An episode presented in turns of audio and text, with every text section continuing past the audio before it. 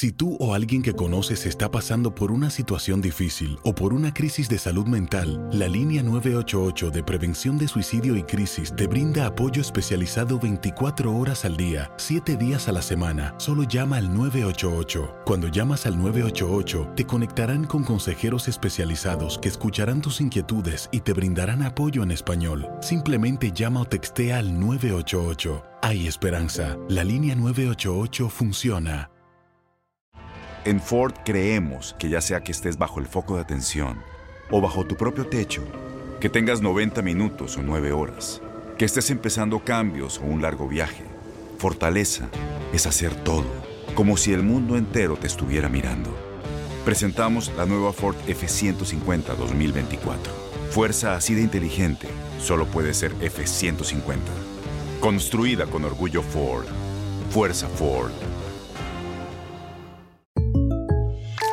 When something happens to your car, you might say, No.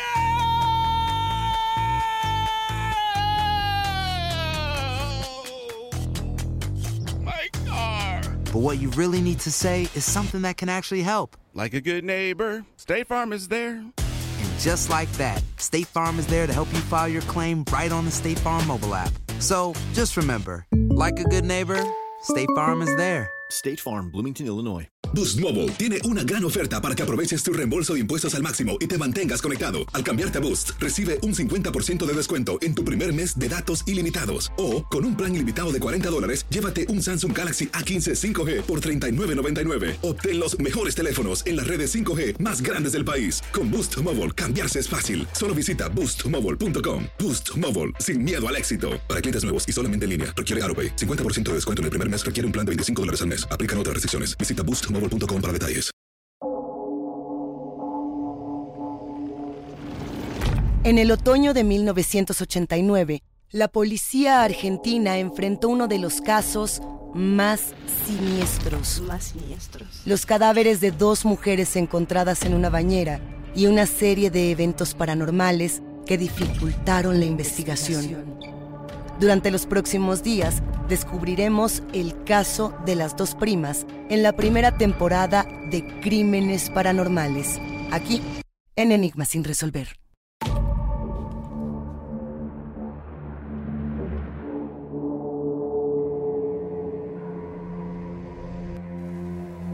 Euforia presenta Crímenes Paranormales. Escenas del episodio anterior. Piénselo, doctor. ¿No sería una novedad que alguien entorpezca una causa para desprestigiar a un juez?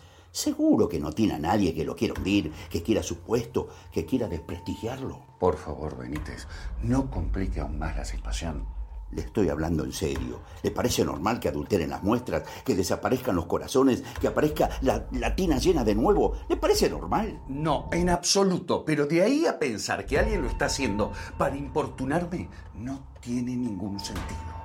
Nada tiene sentido. No puede ser que no haya nada normal en este maldito caso, juez. Por favor, abra los ojos. Le recomiendo que baje su ansiedad un poco y que procure agilizar el traslado de las muestras hasta la morgue, señor comisario. A vos te quería ver. ¿Qué estás haciendo acá? Dice nada, ¿qué pasa? Pasa que empiezo a preguntarme si vos no estás detrás de todo esto. ¿Qué está diciendo, juez? ¿Sabés que podés ir preso por quebrantar el secreto del sumario? Ey, ey, ey, ey, no sé de qué está hablando. Y si a eso le sumo que estuviste sin autorización en la escena del crimen, te puedo meter preso como cómplice por 20 años. ¿Sabías eso, Turco? Hola. Doctor Casal, soy el doctor Rafo. Doctor, dígame. Disculpe la hora. Por favor, hizo bien. Como siempre digo, los cadáveres hablan. Lo escucho. Tenemos los resultados. Crímenes Paranormales. Donde la razón encuentra sus límites. Temporada 1. El misterio de las primas. Una serie original de Euforia Podcast, narrada por Saúl Lizazo. Advertencia. La siguiente historia está basada en un caso real, con escenas dramáticas creadas a partir de los eventos y declaraciones exclusivas de sus protagonistas. Algunas de las identidades y situaciones han sido modificadas. Si aún no has escuchado los anteriores episodios, te recomendamos que lo hagas y regreses para no perderte ningún detalle. Y recuerda, siempre escuchar hasta el último respiro. Episodio 8 de 8. El fin del misterio.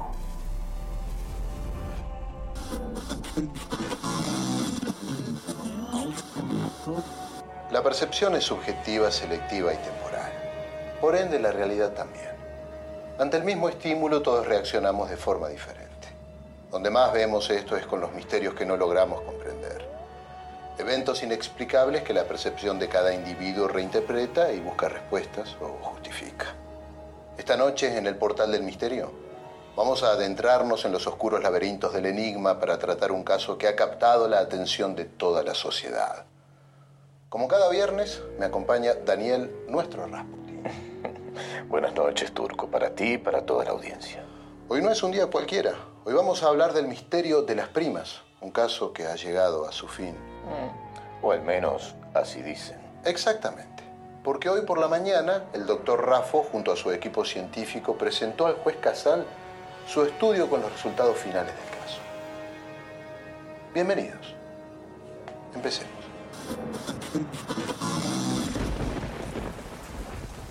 La ciudad de Buenos Aires amanece bajo una densa lluvia invernal.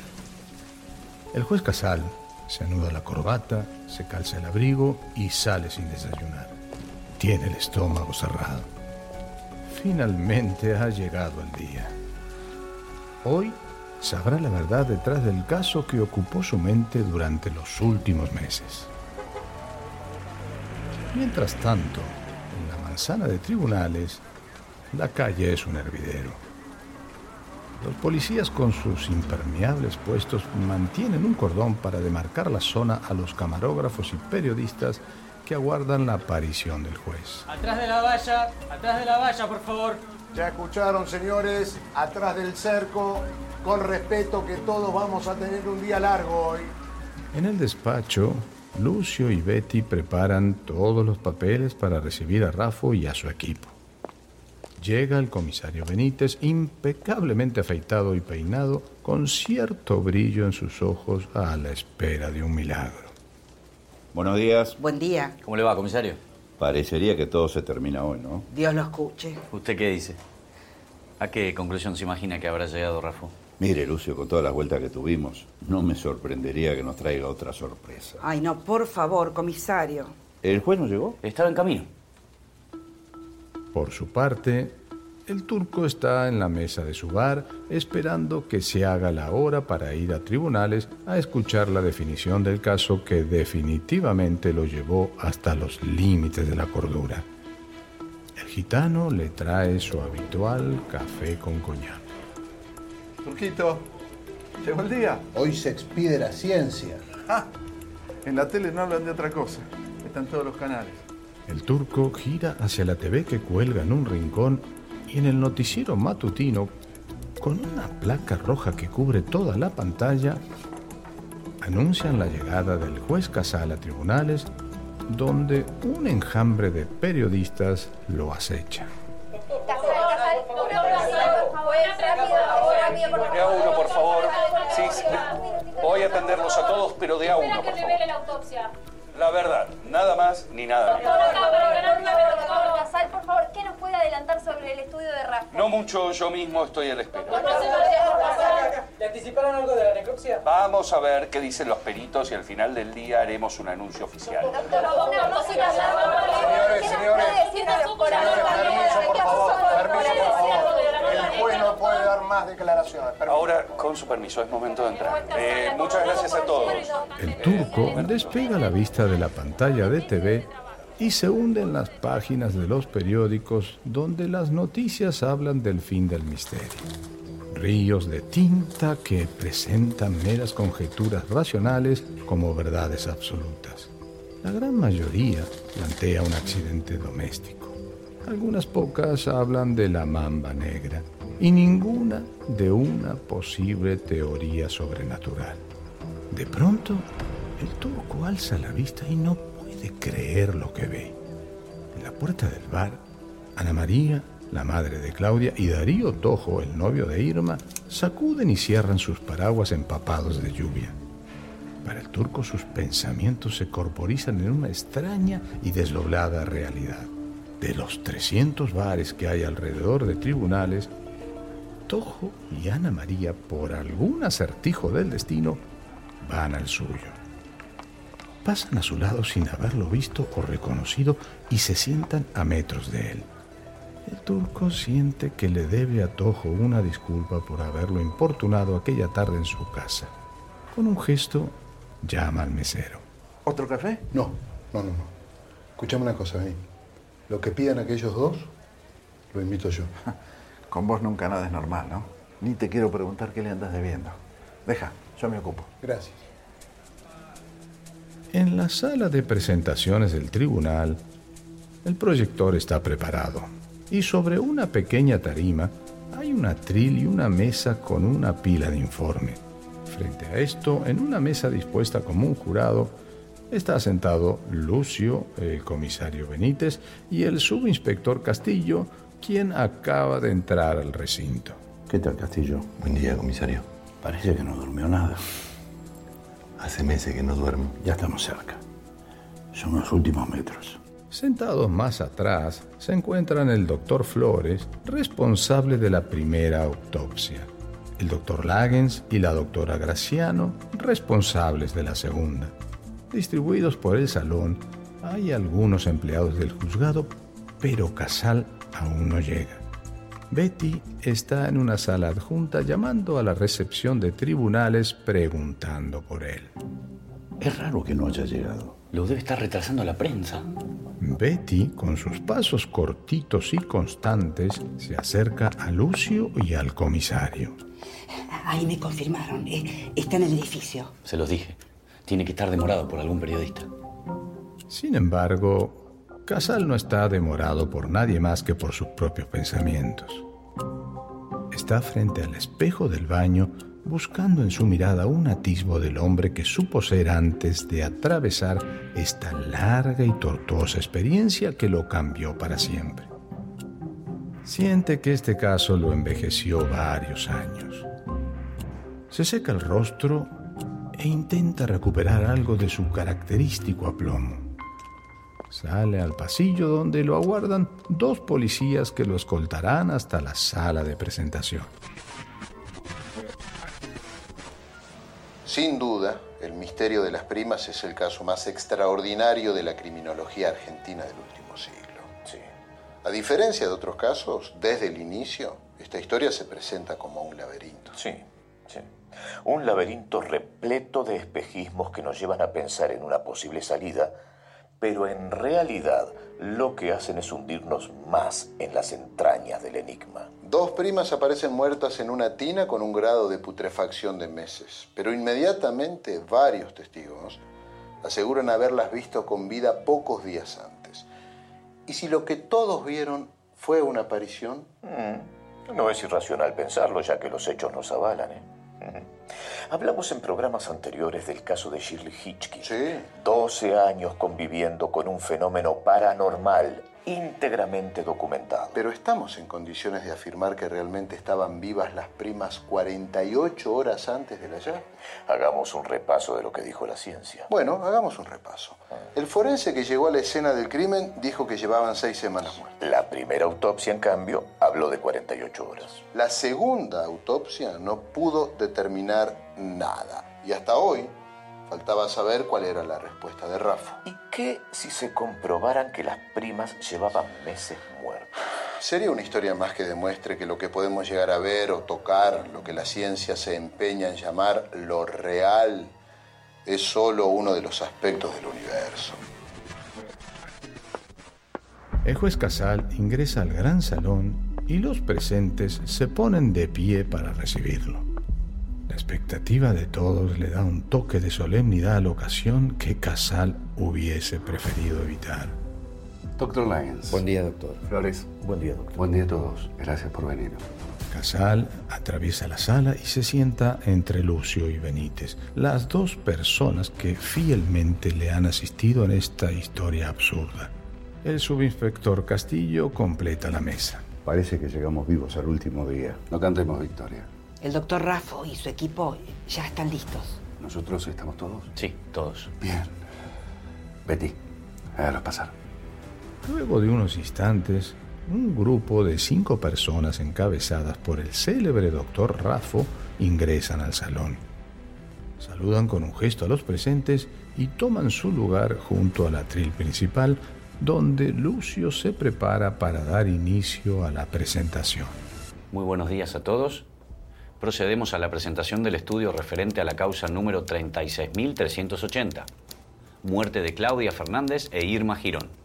Departamento Judicial de San Isidro, a cargo del doctor Raúl Casal. Juzgado en lo criminal número 2. Damos inicio a la presentación de la pericia final que determina la causante de la muerte de las mujeres a cargo del equipo forense del doctor Manuel Rafo. Lucio enciende el proyector y vuelve a su asiento junto al juez Casal mientras el doctor Rafo se pone de pie. En lugar de ir hasta el atril, con las manos en su espalda, comienza a caminar de un lado a otro. Está acostumbrado a dictar cátedra en la facultad y en cientos de congresos y seminarios educando a sus colegas. Su silueta errante crea un hueco oscuro en la pared que baña la luz del proyector de diapositivas. Para quien no me conozca, soy el doctor Manuel Rafo, médico forense responsable de esta última autopsia. Y conmigo están el doctor Ortiz y la doctora Ibarra que me acompañarán a lo largo de la presentación. Ambos doctores, como intérpretes de una obra, se ponen de pie y con un sutil gesto saludan a los presentes. Para comenzar, lo primero que decidimos determinar es el tiempo aproximado de función, a partir de cuándo fueron encontradas las jóvenes en el baño. Para lo cual nos basamos en la evidencia que ofrecen las muestras de fauna cadavérica en las vísceras enviadas por el doctor Flores a Lagens, ambos aquí presentes, y en los propios cuerpos de las víctimas. Ortiz avanza hasta el atril para comenzar su exposición y hacer correr las diapositivas. En la pantalla, a tamaño gigante, parece explotar la imagen en detalle de un tejido cadavérico, ennegrecido, cuarteado, infestado de larvas y gusanos. Un bretel de un sostén delata que pertenece al cuerpo de Irma. Buenos días a todos. Los insectos necrófagos que atacan el cadáver, muy bien llamados los trabajadores de la muerte, permiten en algunos casos remontarse aproximadamente a la época del deceso. La primera especie de estos insectos que aparece y ataca el cadáver es la llamada mosca californiana. De pronto, Betty se pone de pie, llevándose la mano a la boca y apenas conteniendo sus arcadas, abandona la sala. Disculpen. Por favor, continúe.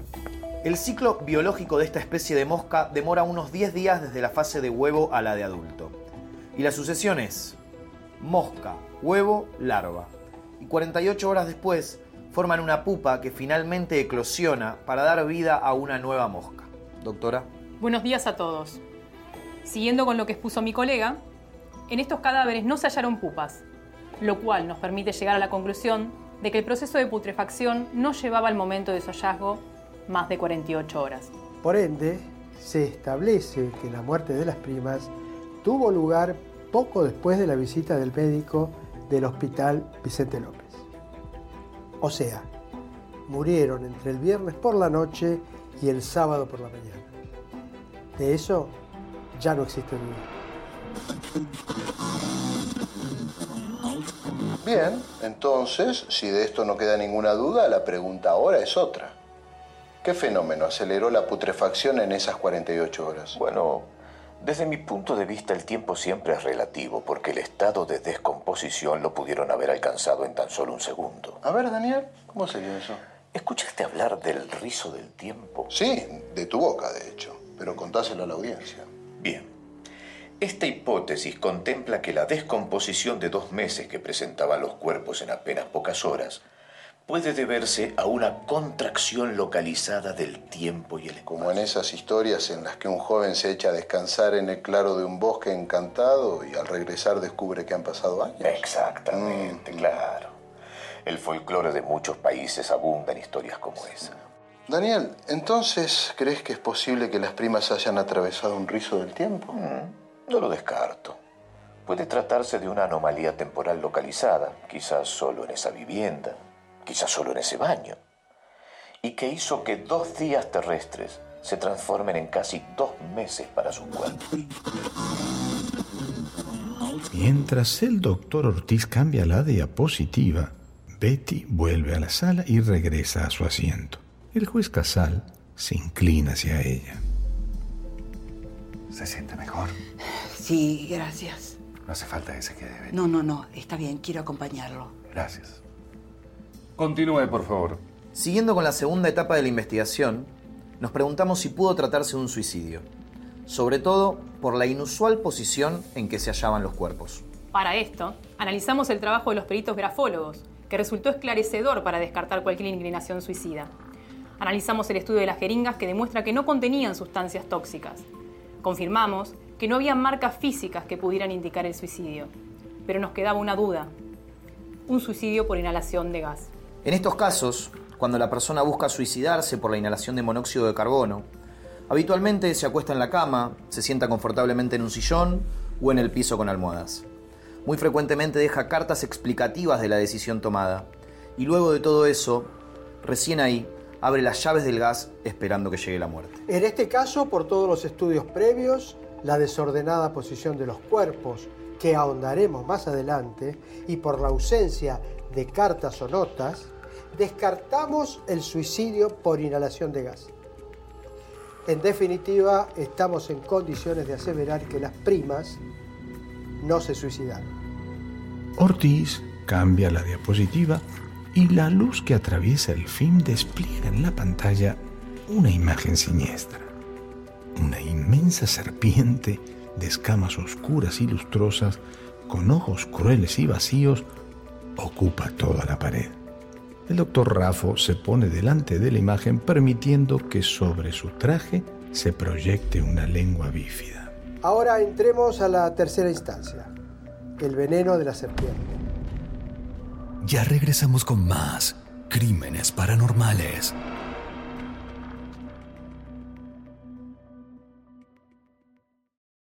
Aquí en las oscuras profundidades de las historias paranormales, uno suele temer a lo inseguro, a lo que no tiene explicación.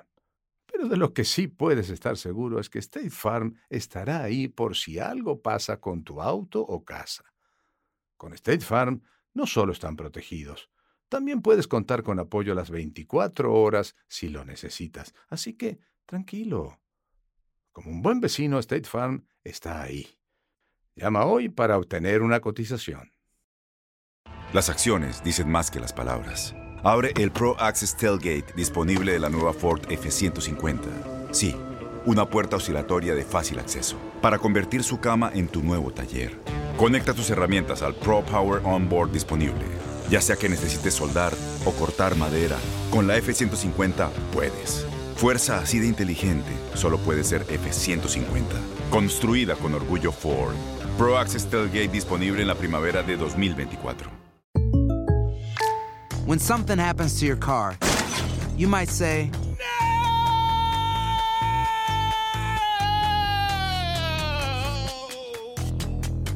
My car. but what you really need to say is something that can actually help. Like a good neighbor, State Farm is there. Just like that, State Farm is there to help you file your claim right on the State Farm mobile app. So just remember, like a good neighbor, State Farm is there. State Farm, Bloomington, Illinois. Boost Mobile tiene una gran oferta para que aproveches tu reembolso de impuestos al máximo y te mantengas conectado. Al cambiarte a Boost, recibe un 50% de descuento en tu primer mes de datos ilimitados. O, con un plan ilimitado de 40 dólares, llévate un Samsung Galaxy A15 5G por $39.99. Obtén los mejores teléfonos en las redes 5G más grandes del país. Con Boost Mobile, cambiarse es fácil. Solo visita boostmobile.com. Boost Mobile, sin miedo al éxito. Para clientes nuevos y solamente en línea, requiere AroPay. 50% de descuento en el primer mes requiere un plan de 25 dólares al mes. Aplican otras restricciones. Visita para detalles. Continuamos con Crímenes Paranormales. Una molesta llovizna barniza la ciudad de un gris sucio. Mientras el turco sentado en el bar hace cuentas matemáticas abstraído en su cuaderno. ¿En qué estará pensando?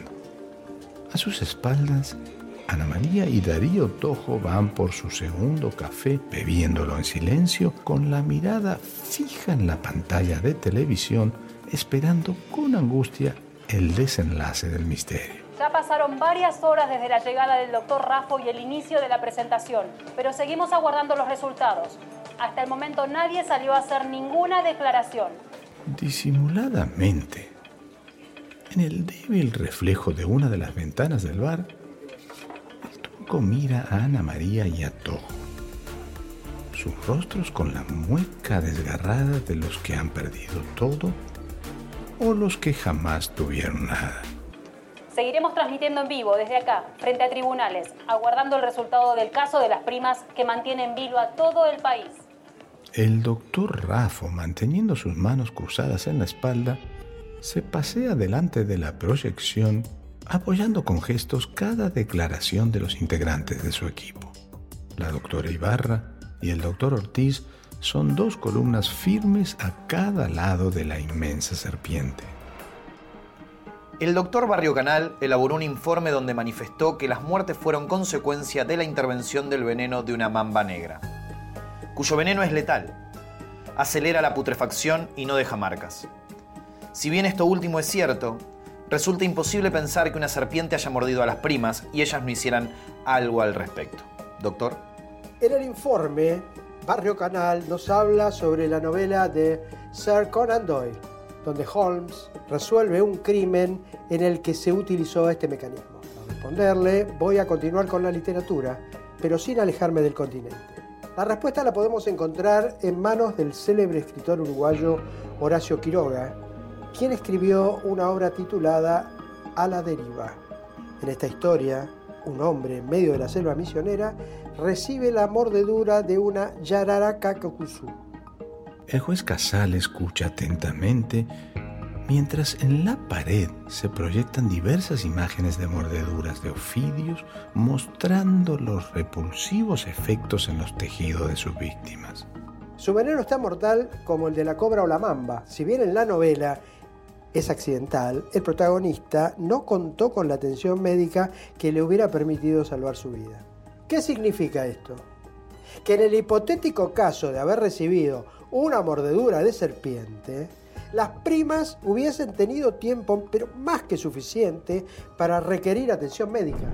Seguramente, pero ¿no pudo el veneno ser inoculado de otra forma y actuar más rápidamente? En ese caso, como presume el informe de Barrio Canal, donde el veneno les hubiera sido inyectado con una jeringa, llama la atención que ambas se hayan dejado inyectar pasivamente sin ofrecer resistencia. Recordemos que la cama apareció revuelta y había una cortina tirada. Es cierto, pero los cuerpos no presentan ni un sutil forcejeo, y son los cadáveres los que hablan. Bueno, hasta acá llegamos a la misma conclusión. Pero en la autopsia no encontraron nada de veneno. Permítame avanzar un poco más en esa línea. Doctor Ortiz. Ortiz muestra nuevas diapositivas. Esta vez no es la imagen de una serpiente la que llena por completo la pared, sino la de distintas arañas. Las fotos, tomadas con un lente macro a cortísima distancia, muestran cada detalle de las mandíbulas, los múltiples ojos las pilosidades de los animales con una definición casi obscena. Si bien resulta descabellada la idea de Barrio Canal de una mamba negra, esto nos llevó a reflexionar en otros posibles envenenamientos. Y así nos preguntamos si pudo existir la posibilidad de una picadura de araña, de las cuales solamente la llamada viuda negra y la araña parda de las casas pueden provocar envenenamientos graves que en algunas ocasiones son mortales. En estos casos, la víctima puede sentirse completamente bien, hasta que al cabo de media hora comienza a aparecer rigidez muscular, sudoración, espasmos abdominales, salivación, congestión, hiperestesia de la piel y lesión necrótica en el punto de la picadura. Como vemos, ninguno de nuestros dos cadáveres presentan esta descripción. Las diapositivas siguen mostrando los efectos de las picaduras de arácnido en la piel de diferentes víctimas. Ampollas, sangrados, necrosis, miembros hinchados hasta la deformidad, pero ninguno tanto como los cadáveres de las primas. Sin embargo, y para despejar completamente cualquier atisbo de duda, sometimos todas las muestras a un análisis de diferentes venenos, incluyendo los mencionados y otros insectos o animales venenosos. Y todos los resultados son concluyentes. No hay vestigio de veneno alguno. En otras palabras, las primas no murieron envenenadas y definitivamente no existió ninguna mamba negra. En ese preciso momento, a kilómetros de allí, en un departamento boutique de un barrio coqueto de Buenos Aires, Barrio Canal, desayuna mientras lee los periódicos buscando su nombre en algún titular o en alguna cita, sin saber que en tribunales su teoría está siendo ridiculizada, extirpada de raíz pero ignorando también que su labor en algún momento será agradecida por otros. Lo personal, Daniel, la aparición de Barrio Canal me renovó las ganas de seguir metiéndome en la cueva de la bestia. Un hombre que llega y presenta otra posible perspectiva de la realidad es para agradecer. Mm, sin dudas. Pues. Sí, claro que sí. Porque por más que haya estado equivocado, posibilita a otros hacernos preguntas que hasta el momento no se habían formulado. Son la clase de personas que llegan a respuestas que otros ni se imaginan. Por eso es valorable su intervención.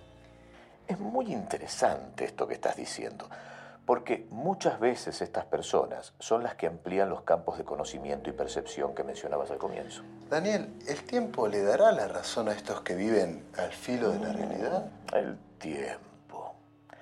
En ocasiones puede enroscarse sobre sí mismo y poner en contacto dos puntos alejados entre sí.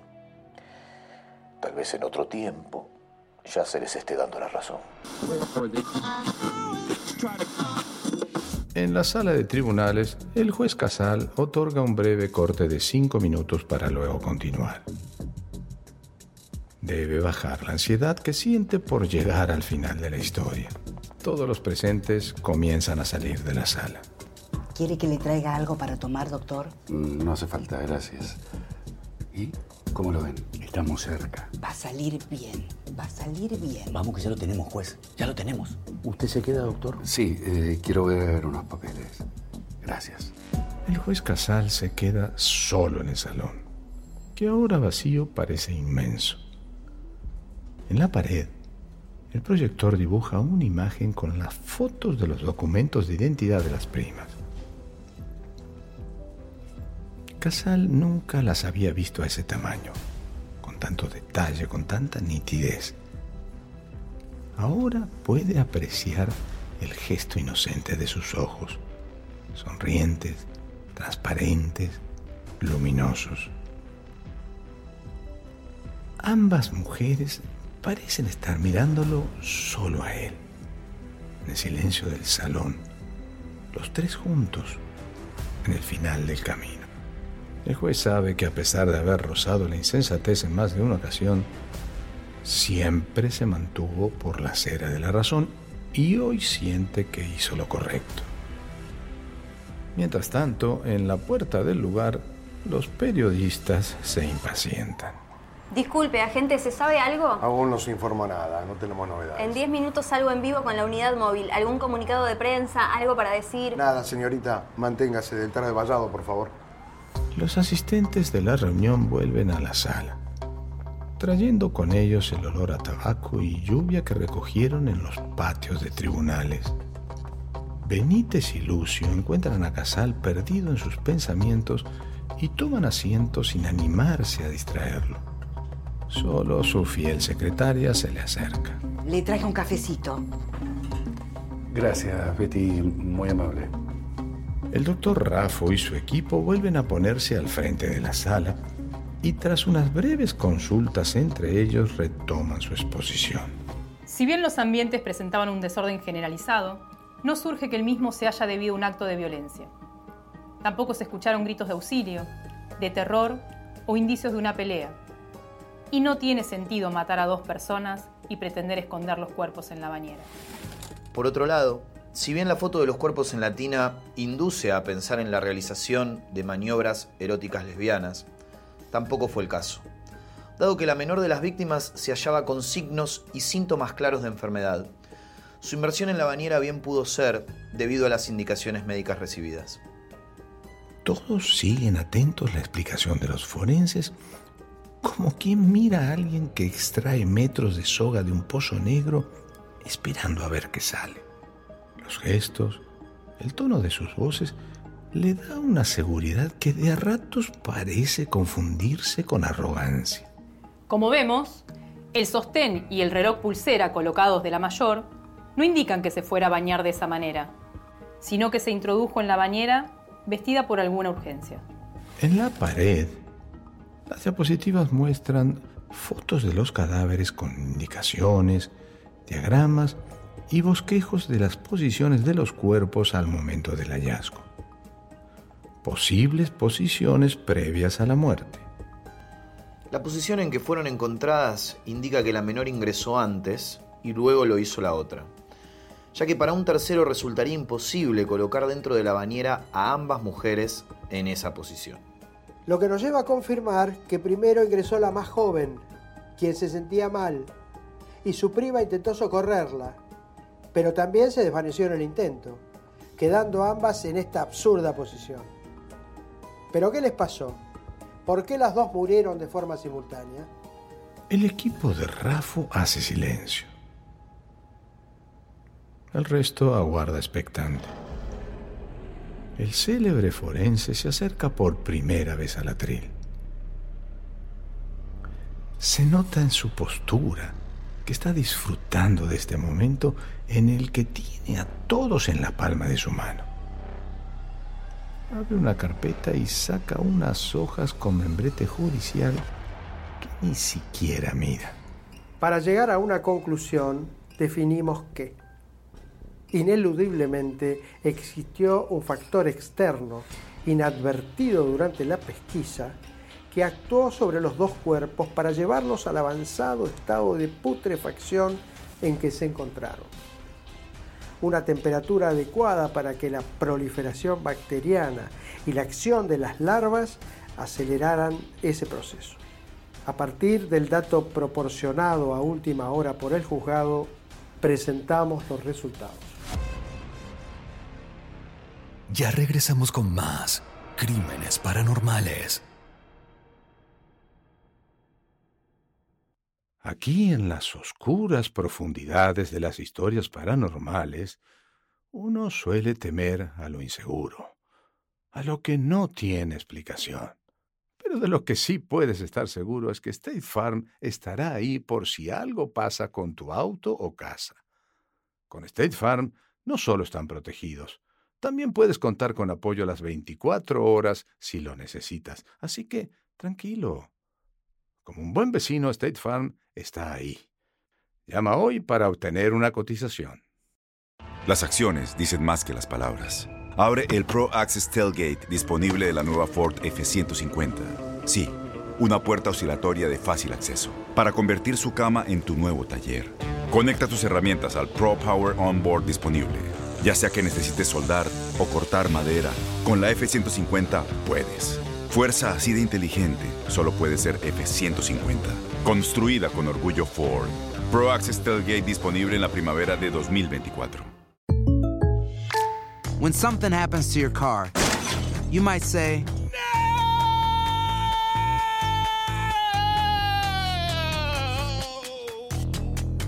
My car. But what you really need to say is something that can actually help. Like a good neighbor, State Farm is there. Just like that, State Farm is there to help you file your claim right on the State Farm mobile app. So just remember, like a good neighbor, State Farm is there. State Farm, Bloomington, Illinois. Boost Mobile tiene una gran oferta para que aproveches tu reembolso de impuestos al máximo y te mantengas conectado. Al cambiarte a Boost, recibe un 50% de descuento en tu primer mes de datos ilimitados. O, con un plan ilimitado de 40 dólares, llévate un Samsung Galaxy A15 5G por $39.99. Obtén los mejores teléfonos en las redes 5G más grandes del país. Con Boost Mobile, cambiarse es fácil. Solo visita boostmobile.com. Boost Mobile, sin miedo al éxito. Para clientes nuevos y solamente en línea, requiere AroPay. 50% de descuento en el primer mes requiere un plan de 25 dólares al mes. Aplican otras restricciones. Visita boostmobile.com para detalles. Continuamos con Crímenes Paranormales. La llovizna continúa cayendo sobre Buenos Aires, acentuando el gris del otoño que se pega a las calles, a los autos, a la gente. En el bar, el mesero cambia los canales solo por inercia. Todos están transmitiendo la misma escena. En directo, a escasas cuadras de ahí. Continuamos esperando los resultados de la autopsia del Hasta caso. ahora no hay ningún indicio. Nos informa que realizaron un receso, pero hasta el momento. Sin embargo, los resultados son inminentes. El turco mira el reloj y apura su cuarto café. Es momento de ir a tribunales para escuchar el veredicto final. Mozo, hoy.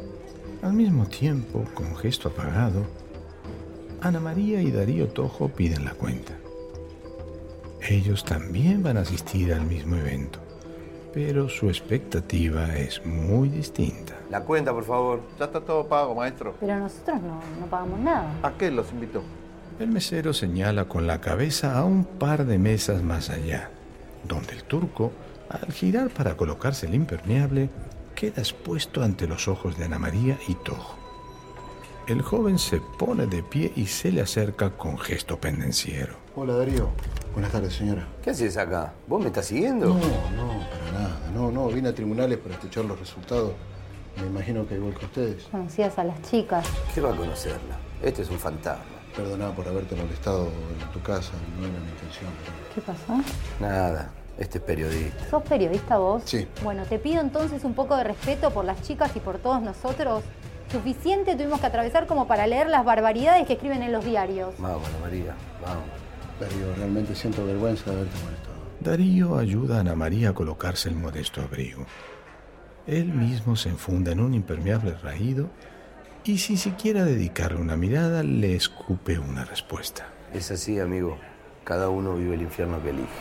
Los familiares de las primas dejan el bar arrastrando una soledad compartida.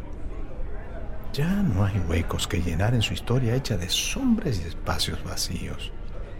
La muerte se cobró su parte y no hay dónde reclamar. En la sala de presentaciones del juzgado, Rafo madura a su público con una calculada lentitud. Por fin ha llegado el momento más esperado por el juez Casal y su equipo. Luego de todo lo expuesto, proseguimos a dar nuestras conclusiones definitivas. Doctor Casal, ¿alguna pregunta? Ninguna, por favor, proceda. En base a todo el trabajo presentado y a las evidencias analizadas, afirmo que la coloración rojo cereza de las masas musculares, el color rosado de las costillas, esternón y masa muscular de brazo izquierdo demuestran que ambas mujeres murieron por la intoxicación de monóxido de carbono. En la inmensa pared se proyecta la fotografía de la humilde estufa gas de las primas ubicada en el comedor. En estos casos se distinguen tres periodos. Periodo de estado inicial o de impregnación, con sensación de malestar general, cefalea, vértigo, dejadez, disminución de las percepciones, náuseas, vómitos, signos de embriaguez y hasta excitación maníaca. Según nuestra pericia, en este primer periodo fue cuando la más joven, Claudia, comenzó a sentirse mal y decidieron llamar al médico. ¿Y por qué se vio afectada ella y no la mayor? Por una cuestión de altura. Irma es más alta, Claudia es más baja, y el gas, al ser denso, se concentra primero a baja altura. Sin mencionar que Claudia habrá pasado largo rato acostada inhalando mayores cantidades de monóxido de carbono. El segundo periodo es la fase de estado. A los síntomas anteriores se agregan obnubilación progresiva e impotencia muscular, especialmente en los miembros inferiores. Aunque el estado de conciencia sea satisfactorio, las piernas no responden. En esta instancia es cuando consideramos la posibilidad de que Claudia se encontrara acostada. Se levantó con esfuerzos, revolviendo la cama, y al ponerse de pie perdió el equilibrio. Intentó tomarse de la cortina, pero cayó con la cortina y todo. Su prima la asistió y la llevó a la tina para que pudiera darse un baño que baje lo que ellas creían que era fiebre. Y tercer y último periodo, coma o fase terminal. Sobreviene la pérdida del conocimiento, el descenso de la temperatura y el coma. Se pierden los reflejos, se le dilatan las pupilas, colapsan todos los sistemas, no llega el oxígeno, no hay más respuesta. En este periodo final fue cuando Claudia se encontraba inconsciente en la tina y su prima, quien también ya ve afectada sus condiciones motrices por la inhalación, intenta sacarla de allí, pero en el intento sucumbe con ella. De esta forma el resultado es irrefutable. La falta de ventilación en los ambientes, sumado a la estufa consumiendo el oxígeno del baño, mató a ambas mujeres de manera prácticamente simultánea. Por lo tanto, se trató, sin ningún tipo de duda, de un accidente fatal por intoxicación con monóxido de carbono. Rafo da por terminado su informe y con una mirada satisfecha vuelve a su asiento. Casal se mira con Lucy y con Benítez y los tres comprenden que llegaron a la conclusión del caso después de tantas especulaciones, tantos sucesos inexplicables, debajo de las infinitas capas del manto de misterio que parecía atraparlos. Según los forenses, un asesino invisible y silencioso había estado allí, en el cuarto de baño, acechando a las primas todo el tiempo. En las escalinatas del Palacio de Tribunales, una multitud de cronistas de todos los medios del país intenta traspasar el cordón policial. Debajo de la arcada de la opulenta entrada al palacio aparece la figura del juez Casal. En cuestión de segundos, decenas de micrófonos forman un arco alrededor de su cabeza y una batería de preguntas lo acorrala. Sin embargo, Casal responde con calma, con profesionalismo, sabiendo que por fin atraviesa la salida del oscuro laberinto que lo apresó durante meses. El camino le ha dejado marcas por el resto de su vida señales de un aprendizaje que le harán mirar de otra forma los próximos casos en su carrera. Al finalizar la rueda de prensa, el juez se dirige al estacionamiento de tribunales. Desde lejos ve la silueta oscura del comisario Benítez que lo espera junto a su auto con un cigarrillo en los labios. Una vez frente a frente, no les hacen falta muchas palabras para mostrar el aprecio que sienten uno por el otro. Gracias por todo, comisario. Gracias a usted, doctor. Nos vemos pronto. Gracias. Estrechan sus manos y cada uno sube a su carro. El del comisario conducido por el subinspector Castillo, quien ya comienza a mostrar algo de calma en su rostro. Antes de arrancar se saludan con un gesto corto, cómplice el de los que van a compartir la misma cicatriz de por vida. Una vez en su despacho, el juez y Lucio quitan una por una las fotos que formaron durante meses la siniestra raíz que crecía por la pared. Al finalizar, Casal guarda todo dentro de una caja mientras que Lucio se abriga. Bueno, ya dejé asentado el informe en el expediente y emitida la notificación a las partes. Muy bien, Lucio. Buen trabajo. Permanecen un instante en silencio. Lucio parece estar esperando algo. Qué increíble, ¿no? Cómo nos puede sorprender la muerte sin advertirlo. Casal intenta esbozar una sonrisa que queda a mitad de camino. Anda para tu casa. Te mereces un descanso. Nos vemos el lunes. Gracias, doctor. Usted también, que descanse. Gracias, Lucio. Casal guarda toda la información del caso en su caja fuerte, con la secreta esperanza de no tener que verla nunca más. Se coloca el abrigo, apaga las luces y mira por última vez la pared ahora vacía. El caso ha terminado. El turco termina su programa semanal. Se despide de Daniel y vuelve caminando rumbo a su casa bajo la persistente llovizna de Buenos Aires. Al llegar a su hogar, guarda todo el material del caso dentro de la caja y la coloca en el estante de arriba de la biblioteca junto a las otras. Esta vez de forma definitiva. Para él también el caso está cerrado. Doctor Juez Casal, último encuentro. Yo adherí a la hipótesis científica más fundada, que me da después de muchos estudios, tres exhumaciones, el genio este, el doctor Rafa, y la gente de policía científica, en ese momento el comisario Torres, gente muy trabajadora, muy ducha, porque para ellos también les servía en toda su experiencia, que no era menor. Pero nos encontramos para llegar al final de esta conclusión de Rafa con miles de obstáculos producidos por la inoperancia, exaltados por el periodismo porque a los avatares de la causa esta se produjeron hechos como la pérdida de un órgano. Entonces, a esto había que suplirlo con otras pruebas, etcétera, etcétera. Rafo con su gente, trabajo fenomenal, concluye que esto se produce por ingestión de monóxido de carbono.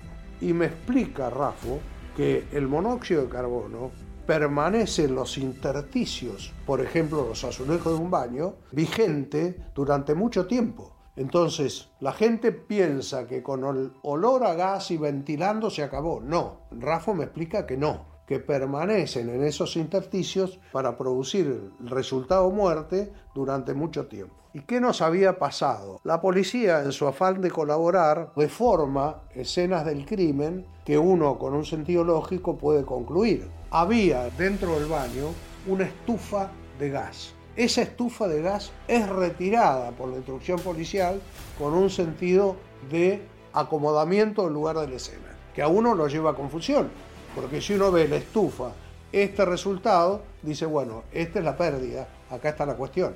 Pero si uno ve la estufa que está en otro cuarto, es imposible de trasladarla a la escena del crimen, porque la estufa estaba en un cuarto distante y distinto del lugar donde había producido sus efectos.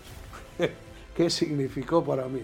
Un dolor de cabeza permanente, porque además de esta causa, en el trajín de un turno judicial, en una jurisdicción tan grande como teníamos nosotros, era una piedra en el zapato porque además la forma, la ocurrencia, la presión del periodismo, en realidad yo entiendo la función del periodismo, pero a veces la imaginación popular es el día de hoy que me siguen preguntando por esta causa y he tenido causas de verdad mucho más importantes que esta y la gente me dice, ah, ¿cómo terminó? ¿Cómo fue? ¿Cómo se murieron? Es una cosa asombrosa. Además hay una cuestión, la credibilidad del individuo medio tampoco es aceptada, porque se quedó con aquello de la mamba, entonces no es aceptado la decisión judicial, no es aceptada ni acertada al imaginario popular.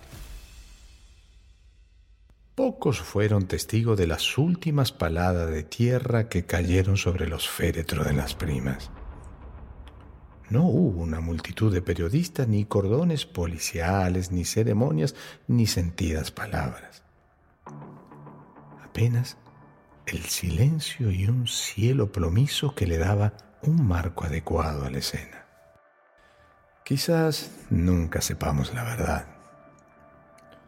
La justicia de los hombres necesita evidencias que no siempre se encuentran, y las únicas que podrían saber lo que realmente ocurrió aquella fría noche de otoño duermen el sueño eterno de los tiempos en un cementerio municipal. Esto fue Crímenes Paranormales donde la razón encuentra sus límites.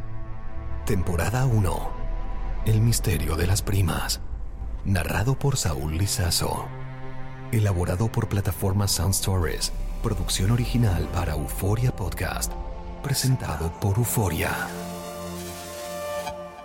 Hola, Hola. Diga. estoy hablando con la casa de la calle Melo 3354. Sí, correcto. Lo llamo para preguntarle si conoce la historia que sucedió en su baño en 1989. No, no sé de qué me habla. Si tiene un minuto, le cuento.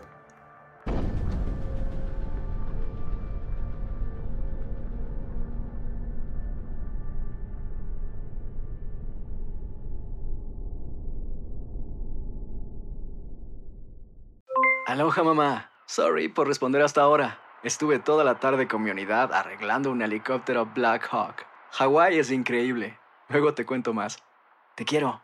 Be All You Can Be, visitando goarmy.com diagonal español. Boost Mobile tiene una gran oferta para que aproveches tu reembolso de impuestos al máximo y te mantengas conectado. Al cambiarte a Boost, recibe un 50% de descuento en tu primer mes de datos ilimitados. O, con un plan ilimitado de 40 dólares, llévate un Samsung Galaxy A15 5G por $39.99. Obtén los mejores teléfonos en las redes 5G más grandes del país. Con Boost Mobile, cambiarse es fácil. Solo visita boostmobile.com. Boost Mobile, sin miedo al éxito. Para clientes nuevos y solamente en línea, requiere AroPay. 50% de descuento en el primer mes requiere un plan de 25 dólares al mes. Aplican otras restricciones. Visita boostmobile.com para detalles. Voz, porque la venta para amigos y familiares de JCPenney está de vuelta. Y esta semana tenemos un cupón de 30% extra para que prepares a tu familia y hogar esta Pascua. Estos son ahorros adicionales por encima de nuestros precios bajos. Además, comparte el cupón con quien tú quieras, porque siempre es mejor cuando ahorramos juntos. JCPenney, tallas y estilos para todos. Oferta válida del 11 al 17 de marzo. Aplican exclusiones. Detalles en la tienda jcp.com. Este abril te invitamos a nuestra feria virtual Univisión Contigo rumbo a la universidad. Conéctate virtualmente con representantes de colegios y universidades en la costa este, desde Nueva York a Florida. Aprende sobre ayuda financiera, becas y otros recursos para continuar tu educación. Regístrate para asistir y para la oportunidad de ganar una tableta. Te esperamos en Univisión Contigo rumbo a la universidad del 3 al 9 de abril. Regístrate ya en univision.com diagonal universidad.